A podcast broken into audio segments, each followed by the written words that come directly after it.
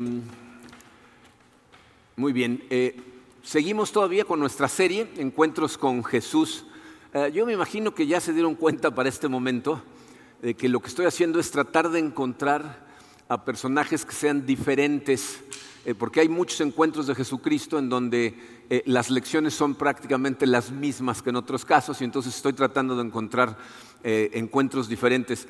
el día de hoy vamos a platicar de un encuentro que causó la conversión más famosa en el Nuevo Testamento.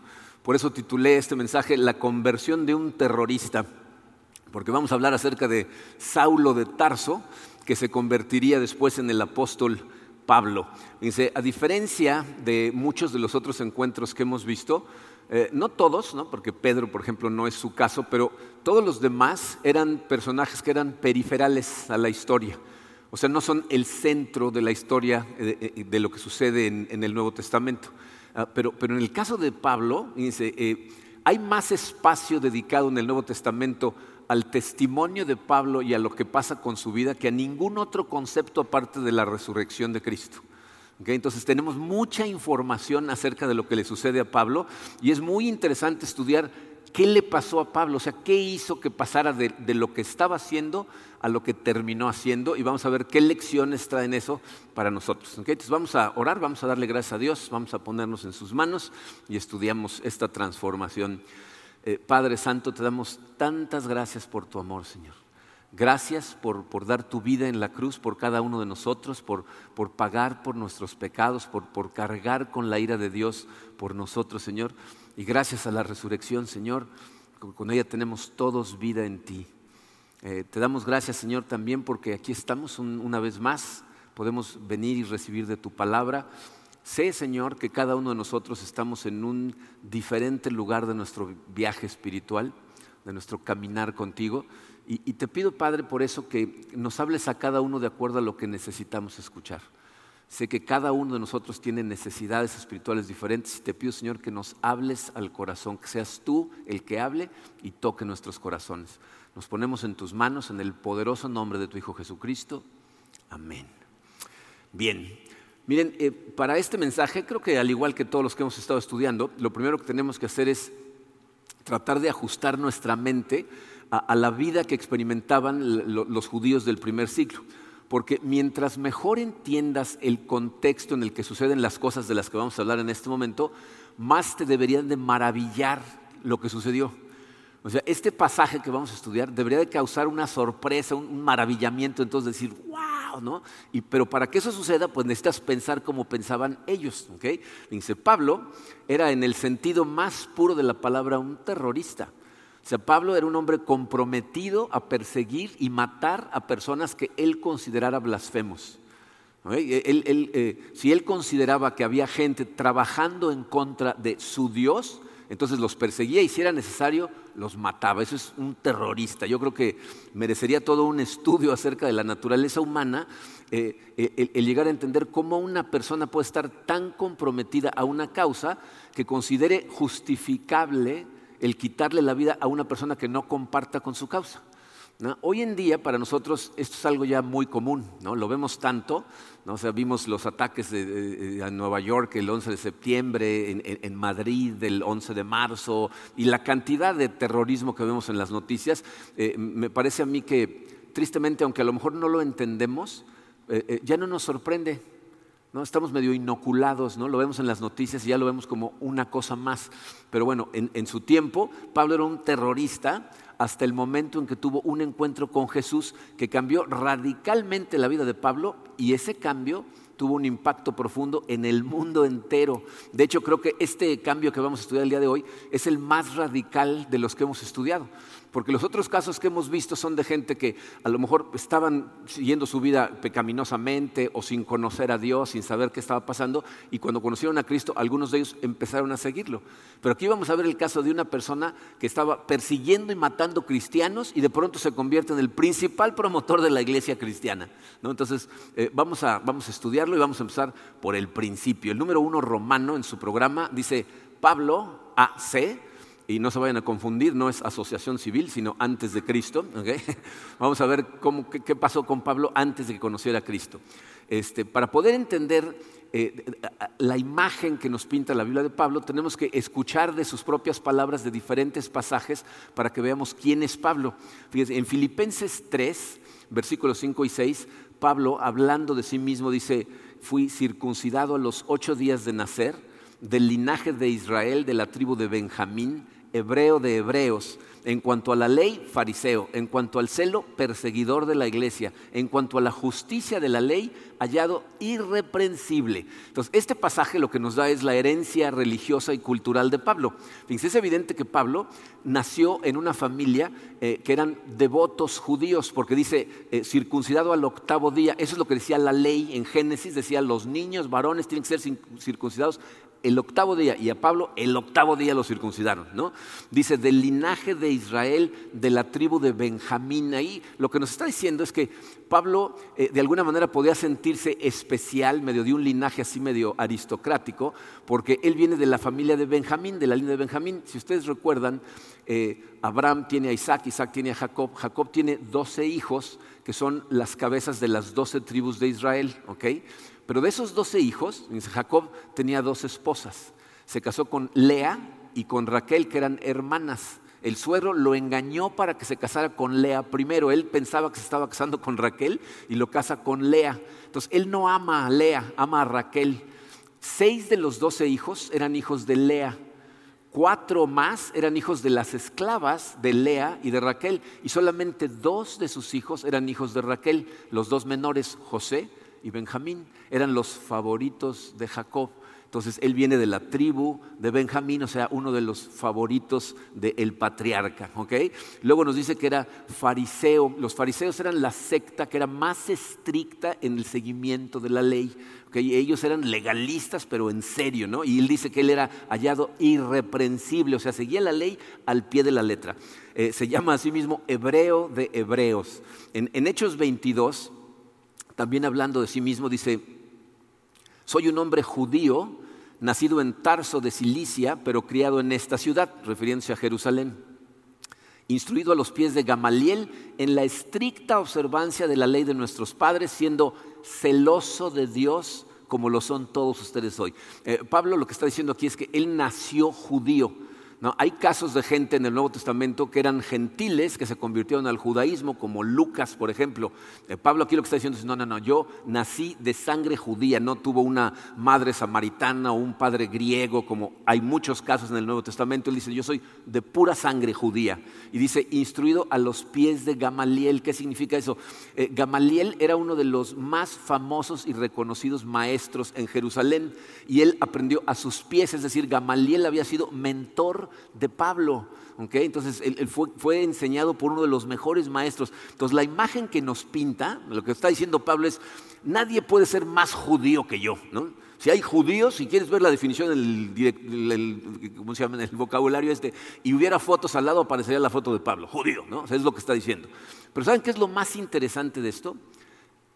La personalidad que Pablo describe acerca de sí mismo. ¿Se fijaron que dijo celoso de Dios? Les puse esto en su programa. Dice, Pablo era un hombre celoso de Dios como el que más. ¿Ok? Eh, eh, pero miren, la, traducción en ese pasaje no nos ayuda mucho, porque yo no sé qué idea te viene a la cabeza cuando piensas en un hombre celoso. No sé si yo soy celoso de Dios.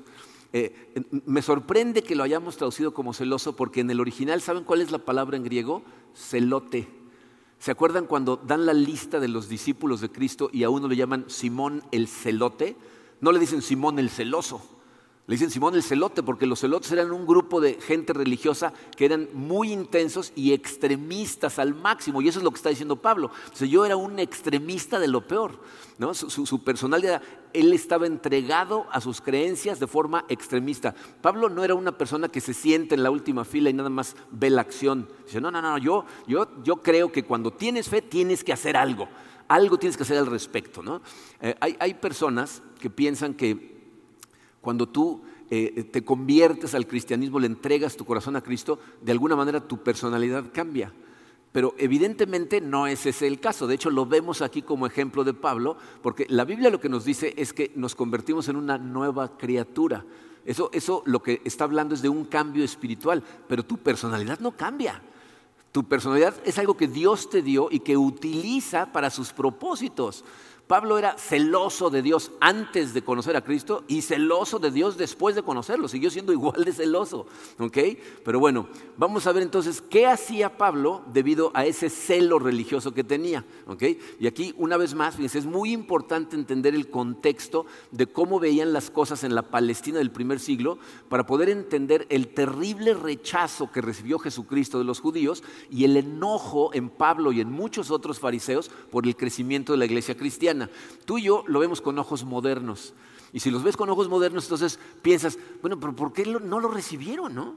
¿Por qué no lo escucharon por lo menos? Cuando Pablo empieza a arremeter contra todos los cristianos, tú puedes preguntarte, ¿cuál era la gran amenaza que representaban los discípulos de Cristo? O sea, ante la jerarquía religiosa judía, toda la estructura que tenían montada, los seguidores de Cristo eran un grupito de donadies, un grupito de pescadores, uno que otro rebelde. O sea, ¿por qué les causaba tanta amenaza? Bueno, eh, necesitamos ponernos en los zapatos de ellos para entender la increíble división que eh, eh, los seguidores de Cristo empezaron a causar en el pueblo judío. ¿okay? El, el problema aquí es que lo que Jesús clamaba ser, para ellos era no nada más inaceptable, sino incomprensible. O sea, no les cabía en la cabeza. ¿no? Este, eh, cuando, cuando Jesucristo lo están juzgando en Mateo 26, no sé si recuerdan, eh, el sumo sacerdote era Caifás, lo está interrogando y se exaspera Caifás y le dice, bueno, ya dinos, ¿eres el Hijo de Dios? ¿Eres el Cristo? Y Jesucristo le dice, tú lo has dicho y de hoy en adelante no me van a ver más que sentado a la derecha del Padre. Y entonces Caifás grita, blasfemia, y se rasga las vestiduras, y ahí es donde empieza todo el tiradero. Y tú a lo mejor te dices, bueno, pero ¿por qué esto es tan malo? ¿Por qué merece la muerte? Fíjense, necesitamos irnos al Antiguo Testamento para entender esto. Una de las cosas que nos quedan muy claras del Antiguo Testamento es lo específico que fue Dios con el pueblo de Israel acerca de los rituales que tenían que seguir los sacerdotes para poder presentar sacrificios ante Dios. Si para empezar, solamente hombres de la tribu de Leví podían ser sacerdotes, por eso se llamaban los levitas. nada más de esa tribu había sacerdotes. Ellos eran los encargados de representar a los hombres ante Dios y de representar a Dios ante los hombres. ¿okay? Entonces, si tú lees eh, números, Levíticos, Deuteronomio, uno de los primeros libros de la Biblia, lo que te vas a dar cuenta es de la cantidad de requerimientos que los sacerdotes tenían para poder servirle a Dios en el templo. ¿no? La limpieza ritual con la que tenían que cumplir, la ropa específica que Dios les había dicho cómo vestirse, el turbante, incluso los adornos que traen puesto, todo está diseñado, ¿sabes para qué? Para recordarles constantemente que el hombre es un ser pecaminoso, sucio, impuro y Dios es santo, perfecto. Eh, eh, el hombre no se puede acercar directamente a Dios así como así, porque puede caer fulminado. De hecho, miren, eh, como ejemplo, los sacerdotes se tomaban turnos para servir en el templo de Jerusalén.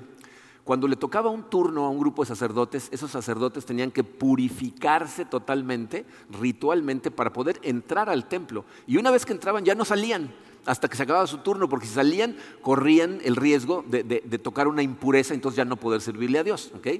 Eh, cuando le tocaba el turno a uno de ellos de entrar al lugar santísimo, que entraba el sacerdote una vez al año, el día de la expiación, entraba a hacer sacrificios al lugar santífico. ¿ah?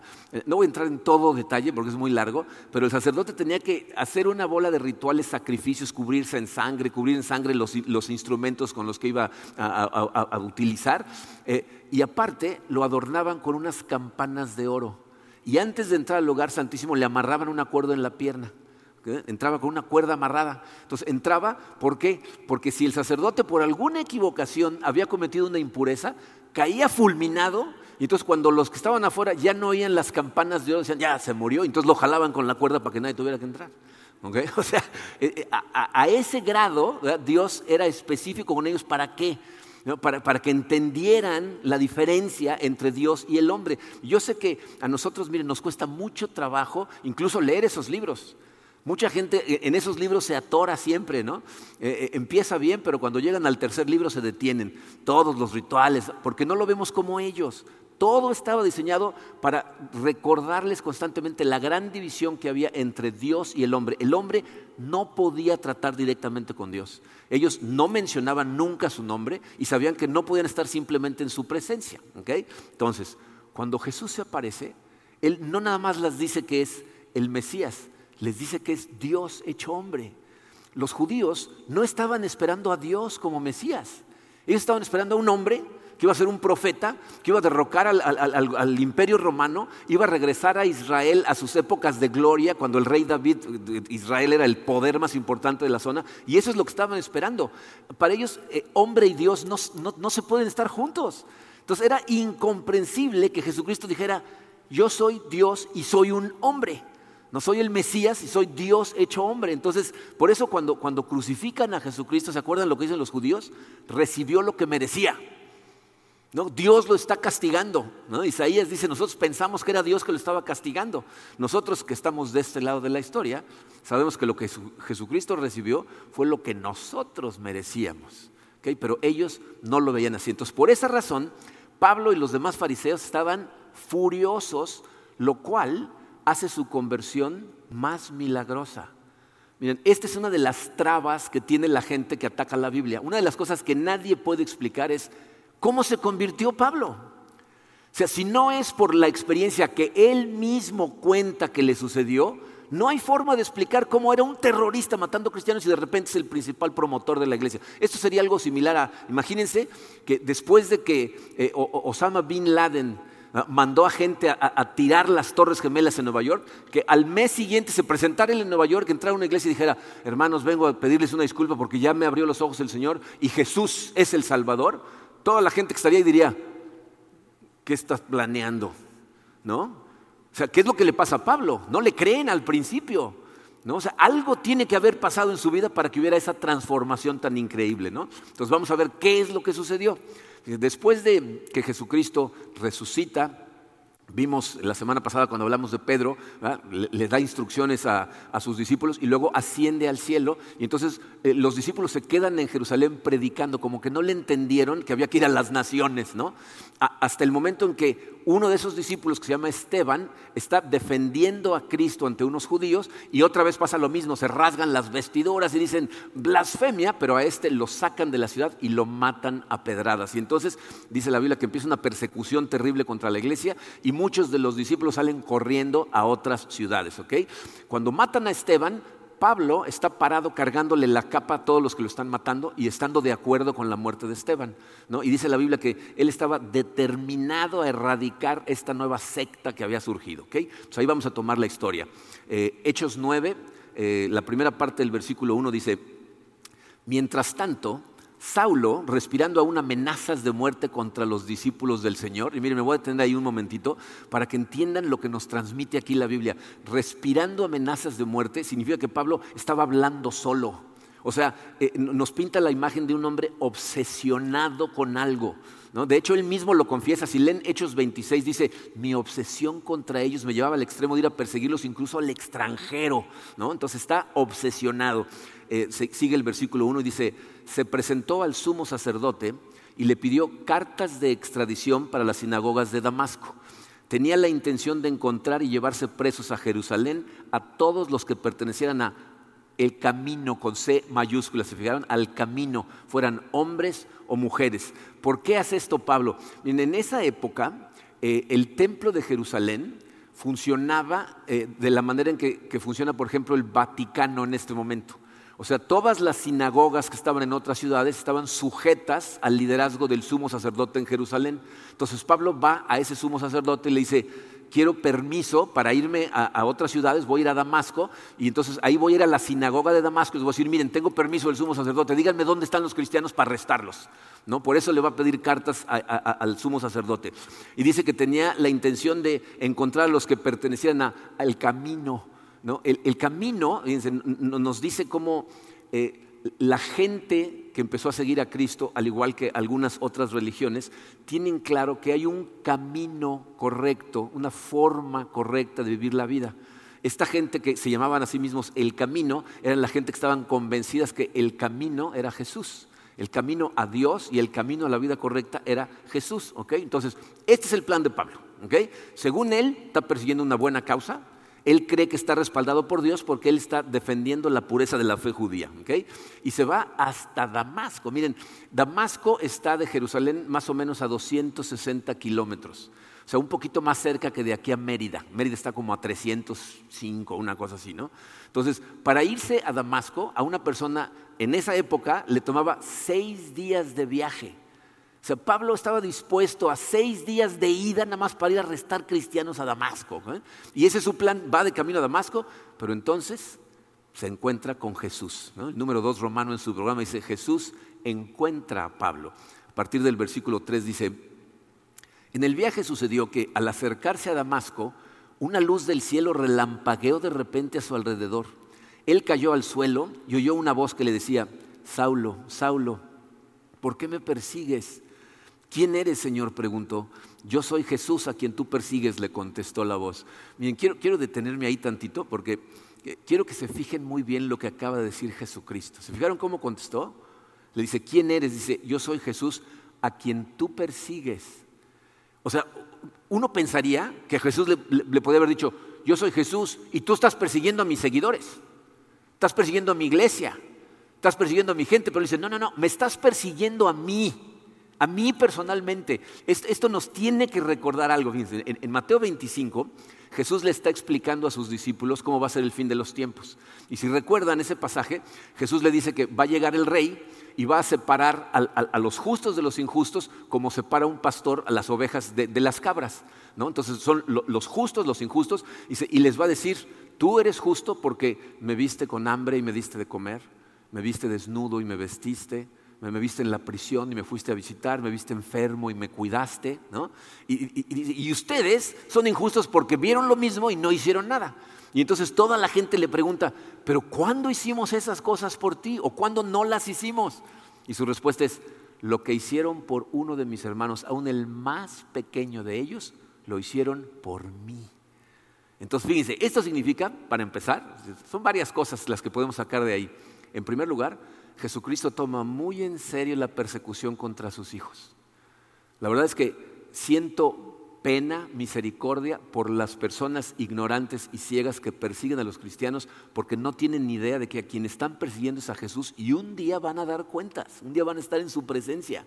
¿eh? Pero también, fíjense, significa que esa unión que tenemos nosotros con Cristo significa que cuando tú atraviesas por algo, Él también.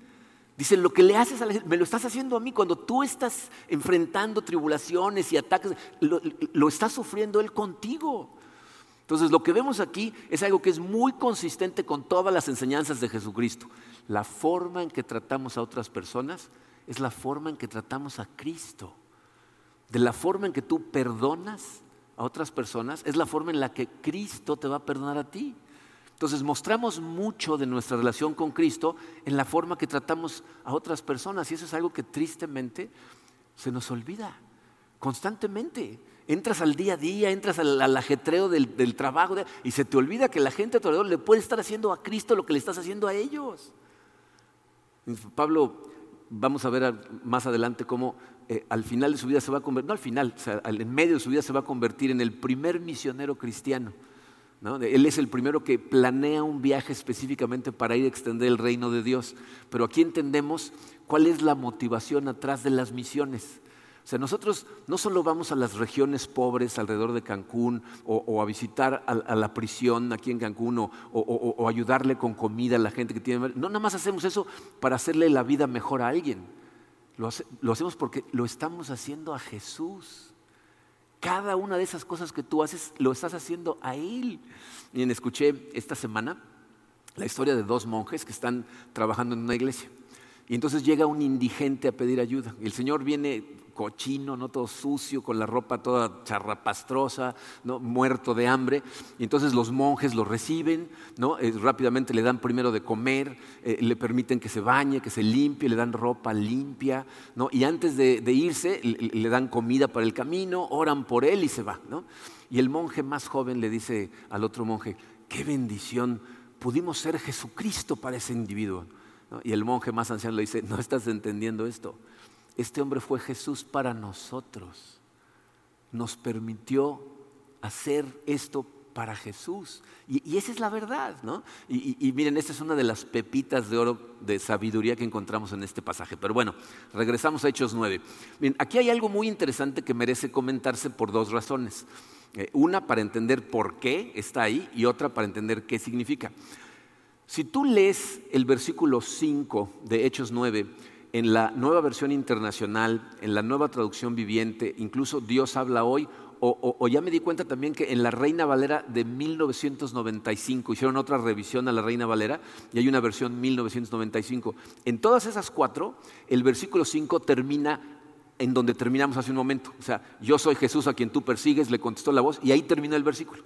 Pero si lo lees en la Reina Valera del 60, en la Reina Valera antigua o en la Reina Valera eh, contemporánea, hay dos cosas más que aparecen ahí. Se las puse ahí en su programa, dice Hechos 9.5b, dice, Jesucristo le dice, yo soy Jesús a quien tú persigues, y luego le dice, dura cosa te es dar de coces contra el aguijón. Él, Pablo, ¿eh? temblando de, temor, dijo, Señor, ¿qué quieres que yo haga? Entonces, ¿qué hacen ahí esas cosas y, qué significan? Miren, eh, si, notaron en el programa, ese versículo está entre corchetes. Si tú tienes una Biblia buena, o sea, una, Biblia exacta, normalmente, aunque aparezca ese pasaje ahí, va a tener una anotación y, en la parte de abajo de la página va a decir, este texto solo aparece en los manuscritos tardíos. Quiere decir que en los manuscritos más antiguos ese pasaje no, no estaba escrito. Alguien en algún momento lo puso ahí. ¿Por qué lo pusieron ahí? Alguien amorosamente quiso ayudarle a Lucas a complementar la historia. Les voy a explicar qué significa esto. Eh, en Hechos 9, lo que estamos leyendo nosotros, es el testimonio que Pablo da eh, eh, frente al... es el testimonio que Pablo da de lo que le sucede en el camino a Damasco, pero contado por Lucas. O sea, Lucas está hablando en tercera persona de Pablo y está diciendo, le pasó esto y esto y esto y esto y esto. Y él no registra esas dos cosas. En Hechos 22 y en Hechos 26, Pablo da el mismo testimonio, pero hoy lo está dando él.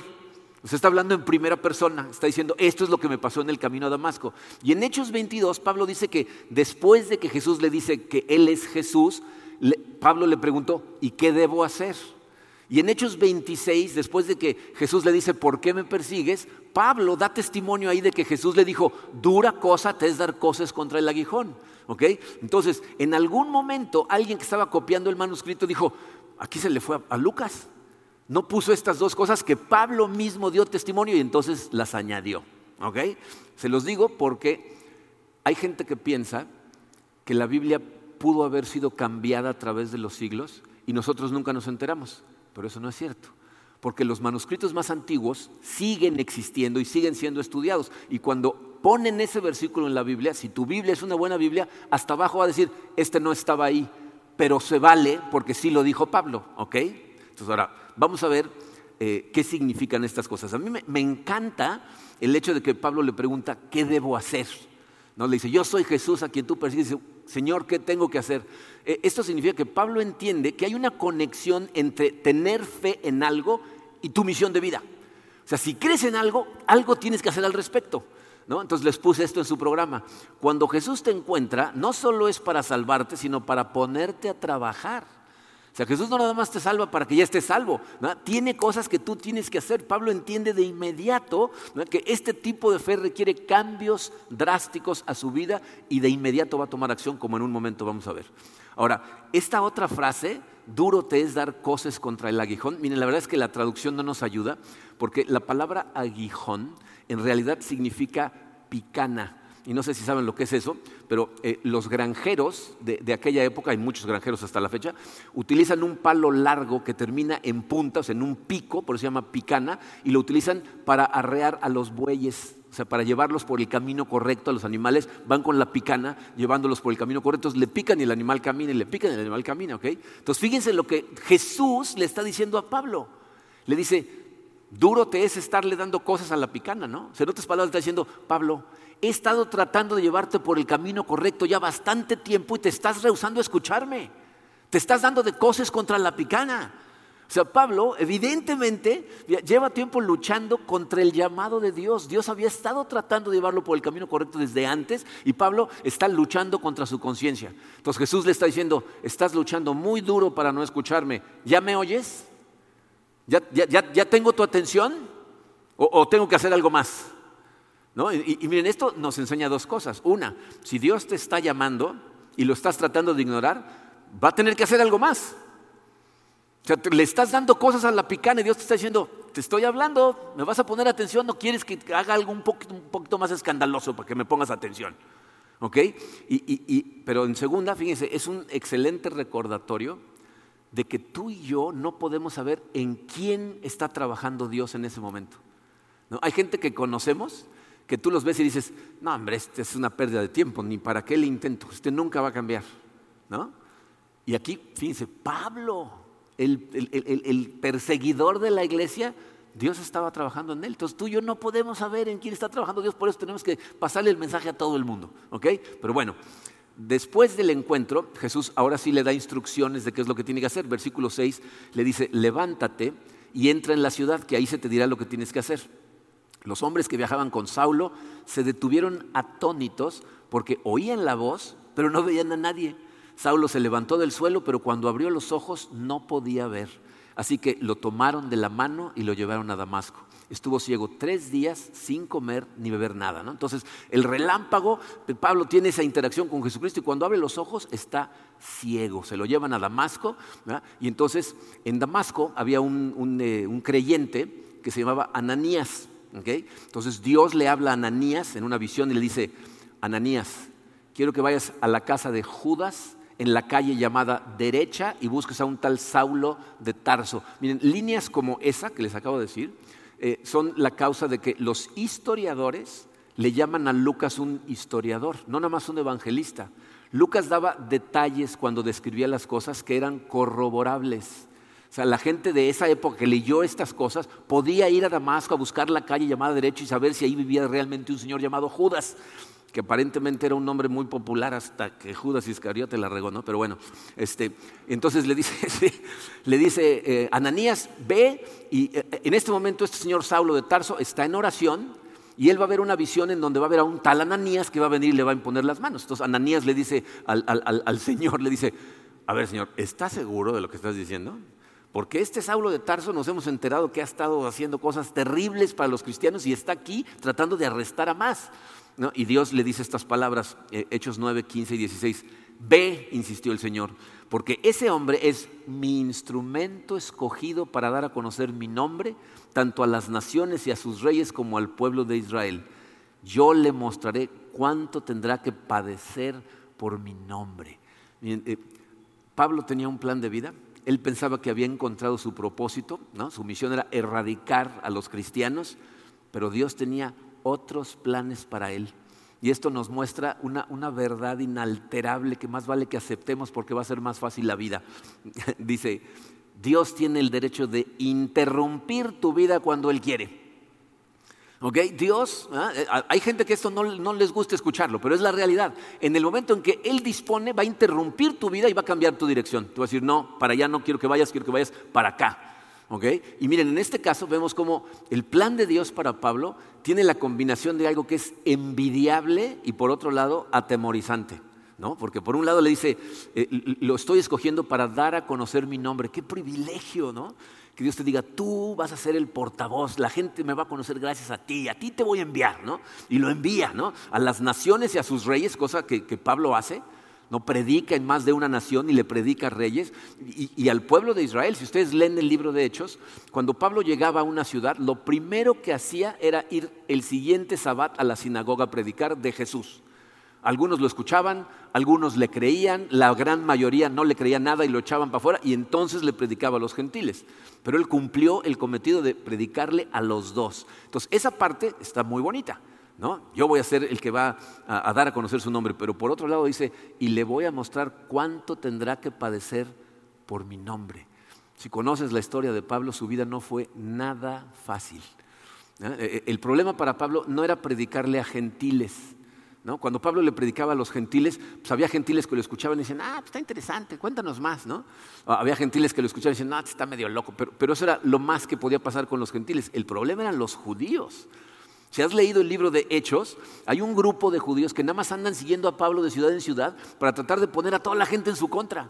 Y lo logran más de una vez, lo agarran a golpes, en una ocasión lo sacan de la ciudad para apedrearlo y lo dejan por muerto. O sea, eh, eh, la verdad es que eh, a lo mejor es, difícil entender la animosidad que creaba contra él por parte de los judíos. Pero ¿saben cuál sería una buena forma de entender esto? Imagínense que ahorita en medio de esta prédica entrara un individuo corriendo, se subiera aquí al escenario con un uno de esos megáfonos y les dijera, por favor, permítanme hablar por un minuto porque les tengo excelentes noticias, acabo de recibir una revelación y hay una forma de llegar al cielo sin Jesucristo. ¿Cómo lo recibiríamos? ¿Qué le diríamos? Fuera, ¿no? Que es exactamente lo que está pasando aquí. O sea, Jesucristo les está trayendo, eh, les está cambiando la manera en que ven las cosas, ¿ok? Entonces, esto nos muestra una cosa muy importante, fíjate. Tú puedes tratar de probar la divinidad de Jesús con todos los argumentos que quieras. Pero lo que tiene que suceder es que el Espíritu Santo le toque el corazón a una persona y le abra los ojos espirituales para que pueda recibir el mensaje. Y si no, no hay conversión. Tú y yo no sabemos a quién Dios va a decidir tocar y a quién no. Él es el que decide quién se salva. Entonces, ¿cuál es nuestro trabajo? Pasar el mensaje, predicar el mensaje. Dios decide quién se salva. Pero en fin, ese era el plan de Dios para su vida. Eh, yo no sé si le gustó mucho a Pablo o no, pero lo que entendió evidentemente es que el plan que Dios tiene para ti es lo mejor que te puede pasar.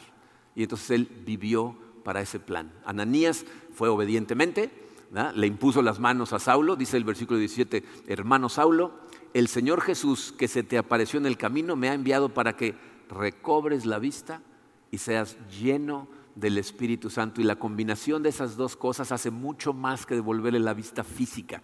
Les puse este espacio en su programa. Dice, Jesús se aparece para abrir nuestros ojos porque con Él viene la luz espiritual. Jesús necesita a través de su Santo Espíritu tocar tu corazón y abrir tus ojos y te da luz espiritual para por fin ver. Pero no nada más ver físicamente, sino ver espiritualmente. Eh, eh, en ese momento, dice la Biblia, se le cayeron a Pablo algo como escamas de los ojos, recobró la vista. Pasa algunos días con los discípulos en Damasco y fíjense lo que dice el versículo 20. Y enseguida se dedicó a predicar en las sinagogas afirmando que Jesús es el Hijo de Dios. O sea, en ese momento no se esperó, en el momento que Dios le dijo qué es lo que tenía que hacer, dijo, perfecto, seguramente se fue a estudiar las escrituras otra vez y de pronto le cayó el 20 y empezó a explicarles cómo la Biblia misma respaldaba que Jesús era el Señor. Dice eh, la Biblia que todos los judíos que lo escuchaban quedaban asombrados, pero porque decían, ¿qué no es este el que andaba persiguiendo a todos los cristianos y no vino aquí nada más para arrestar a otros? Pero la Biblia dice que, Saulo cobraba cada vez más fuerza y confundía a los judíos demostrándoles que Jesús es el Mesías. Eh, eh, aquí vemos cómo Pablo tenía todo el conocimiento necesario del Antiguo Testamento para probar que Jesús era el Mesías, pero no lo veía. Estaba ciego espiritualmente. Entonces, no se trata nada más de tener un conocimiento intelectual. A partir del momento en que Dios le abre los ojos y lo llena con el Espíritu Santo, Pablo inicia una carrera incansable para extender el reino de Cristo. Eh, Pablo va a realizar tres viajes misioneros, dos de ellos se va con un señor que se llamaba Bernabé y va plantando iglesias por todo Asia Menor. Eh, su tercer viaje misionero lo hace ya sin Bernabé, pero se regresa para ver cómo iban todas esas iglesias. las cartas que Pablo le escribe a las iglesias que plantó son lo que forma casi el 60% del Nuevo Testamento. ¿Ah? Y, miren, la, teología que se encuentra en las cartas de Pablo es de lo más profundo que puedes encontrar en el Nuevo Testamento. Y, tiene una razón de ser. ¿no? Si lees la carta a los romanos es un compendio teológico profundísimo, pero tiene su razón de ser. Porque eh, eh, Pablo recibió todas estas cosas por revelación de Cristo de forma directa. Él, mismo lo dice en Gálatas capítulo 1, versículos 11 y 12. Dice, quiero que sepan, hermanos, que el Evangelio que yo predico no es invención humana. No lo recibí ni lo aprendí de ningún ser humano, sino que me llegó por revelación de Jesucristo. Pablo fue un hombre, la verdad, eh, privilegiado en ese sentido, o sea, eh, causa envidia la cantidad de revelación y de conexión que tuvo con Jesucristo, pero estuvo dispuesto a vivir la vida que Dios tuvo para él. Vamos a ver el número 3 eh, Romano dice el final de la historia. ¿no? Todos sabemos que gracias a esas cartas Dios utilizó para tocar a miles de millones de personas a través de la historia. ¿no? Eh, eh, pero la realidad es que para aprender todo lo que enseñó Pablo tendríamos que estudiar casi todo el Nuevo Testamento y es de hecho lo que hacemos aquí constantemente.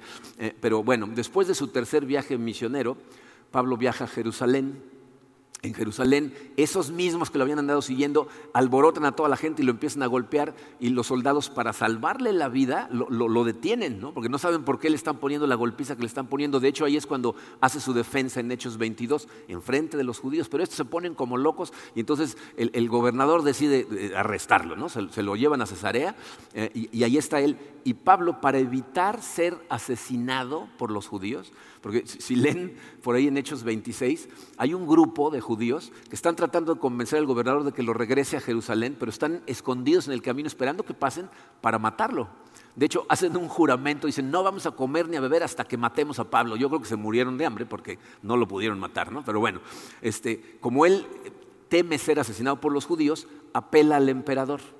¿Eh? Un, ciudadano romano, si lo estaban juzgando, puede decir, yo apelo al emperador, y entonces tenían que enviarlo para que el emperador decidiera su suerte. Y Pablo apela al emperador y entonces lo mandan a Roma. Es un viaje, miren, si, leen la vida de Pablo y ese último tramo de su vida hacia Roma, la verdad es que es, como una de esas películas en donde eh, el héroe de la película, tú nada más estás pensando, este ya se debe haber muerto desde hace media película, ¿cómo sobrevive todo esto? ¿no?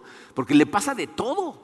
¿no? Lo golpean, le dan de latigazos, eh, naufraga el barco en donde van, lo, muerde una serpiente venenosa, se le pasa todo a Pablo, ¿no? O sea, se siente en un pajar y se clava la aguja Pablo, ¿no? Entonces, este, llega a Roma y en Roma este, entra a la prisión. Eh, vamos a ver su estado mental al final de su vida. Eh, lo podemos ver en la última carta que escribió. Eh, le escribió una carta a Timoteo, su segunda carta a Timoteo es lo último que Pablo escribió y, su pasaje más famoso es el capítulo 4, versículos 6 al 8.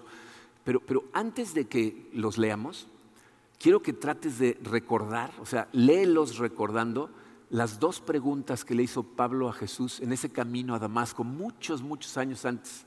Le, le preguntó, Señor, ¿quién eres y qué debo de hacer? Esas son dos preguntas que son cruciales para una persona que cree en Cristo. Decirle, Señor, ¿quién eres? Muéstrame quién eres y dime qué tengo que hacer. En sus últimas palabras podemos ver Pablo cómo respondió con su vida a lo que Jesús le dijo como respuesta a esas dos preguntas. Entonces me puedo imaginar a Pablo, seguramente estaba en una de las prisiones que eran unas cuevas que estaban afuera de Roma. Tenían dos tipos de prisiones en Roma y unas eran en donde tenían a la gente que estaba sentenciada a muerte, esperando ser ejecutados, y eran unas cuevas de techo muy bajo. Entonces me lo puedo imaginar como un hombre viejo, eh, y no viejo por edad, porque Pablo debe haber tenido 62, 63 años cuando lo decapitaron viejo por, la vida tan dura que había aceptado de Cristo para llevar el Evangelio a todo el mundo conocido. ¿ah? Eh, me lo imagino a lo mejor con barba, eh, dictándole seguramente a alguien más joven que él a la luz de una vela, ¿no? pero, pero con la cabeza en alto y el corazón tranquilo. Dice, vamos a leer sus palabras. Segunda de Timoteo 4, versículos 6 al 8, dice Pablo, yo por mi parte ya estoy a punto de ser ofrecido como un sacrificio y el tiempo de mi partida ha llegado. He peleado la buena batalla, he terminado la carrera, me he mantenido en la fe. Por lo demás, me espera la corona de justicia que el Señor, el juez justo, me otorgará en aquel día. Y no solo a mí, sino también a todos los que con amor hayan esperado su venida. Dice, vemos aquí en Pablo a un hombre que conoció al juez justo de forma personal.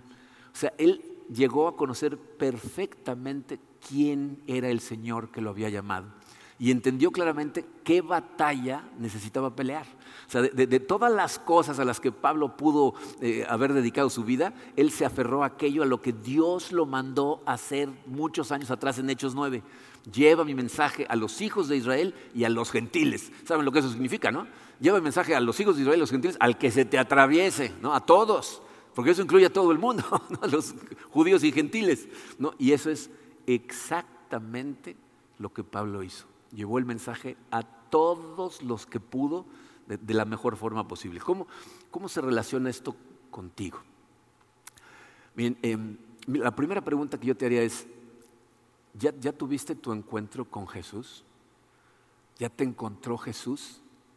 ¿Ya, conversaste con Él?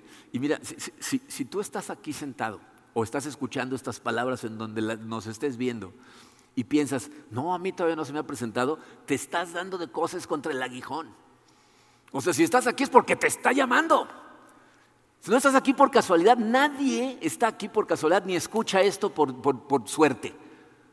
Dios quería que lo escucharas y te está llamando. Deja de tratar de ignorarlo o va a tener que hacer algo un poco más escandaloso para que le pongas atención. Ahora, si ya eres consciente de que te está llamando, ¿ah? o, si, ya tuviste tu encuentro con Jesucristo, las dos preguntas que Pablo hace son cruciales. O sea, ¿ya conoces a Jesús como realmente es? Porque mucha gente sigue a un Jesús inventado por ellos. Necesitamos seguir al Jesús verdadero, al que nos pinta la Biblia. Necesitas decirle, Señor, ¿quién eres? Revélate ante mí. Voy a leer tu palabra y por favor, revélate ante mí. Si no lo conoces bien, los invito el 4 de abril, que es Pascua, aquí lo vamos a presentar clarito. ¿Quién es Jesucristo? Pero tú necesitas preguntarle a Él e ir a su palabra para que, para que se revele ante ti. Y después de que se revele, la siguiente pregunta, ¿qué debo hacer? ¿Qué sigue? ¿Cuál es el siguiente paso? Acuérdense que la vida espiritual es un camino, por eso le decían ellos el camino. Entonces los caminos son, se recorren a pasos. ¿Cuál es tu siguiente paso? A lo mejor, a lo mejor es simplemente bautizarte. ¿Nunca te has bautizado? Fue lo primero que hizo Jesús cuando empezó su ministerio. Ahorita les vamos a platicar, pero el 4 vamos a bautizar. Entonces, si no te has bautizado, a lo mejor es aprender a leer tu Biblia un poco mejor. En esta iglesia hay clases de cómo leer la Biblia. No tenemos clases que explican las doctrinas de la Biblia. A lo mejor es inscribirte en algunas de las clases para conocerlo mejor.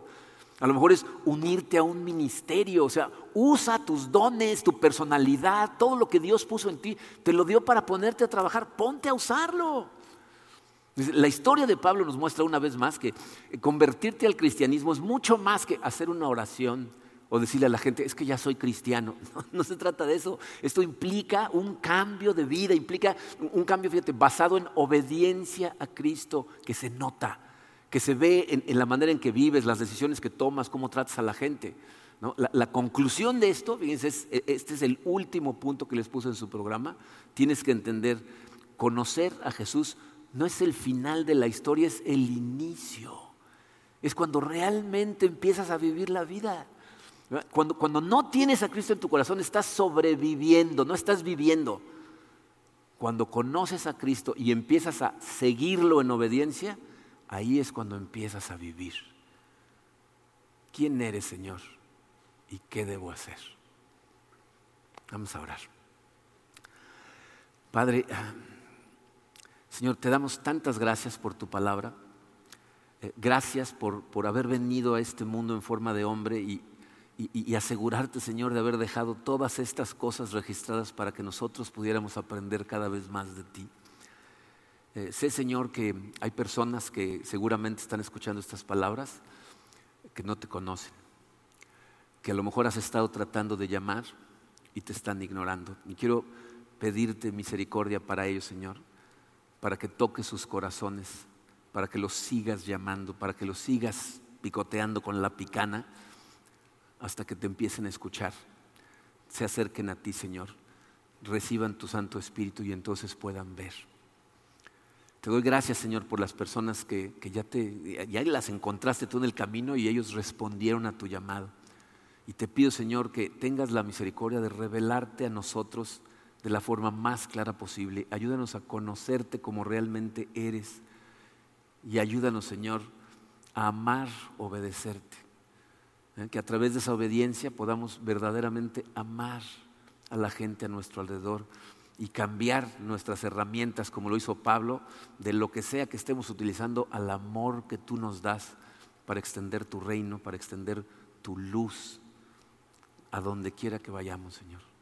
Gracias por todas estas enseñanzas. Nos ponemos en tus manos y te pedimos que nos llenes de tu espíritu y nos guíes en el poderoso nombre de tu Hijo Jesucristo. Amén.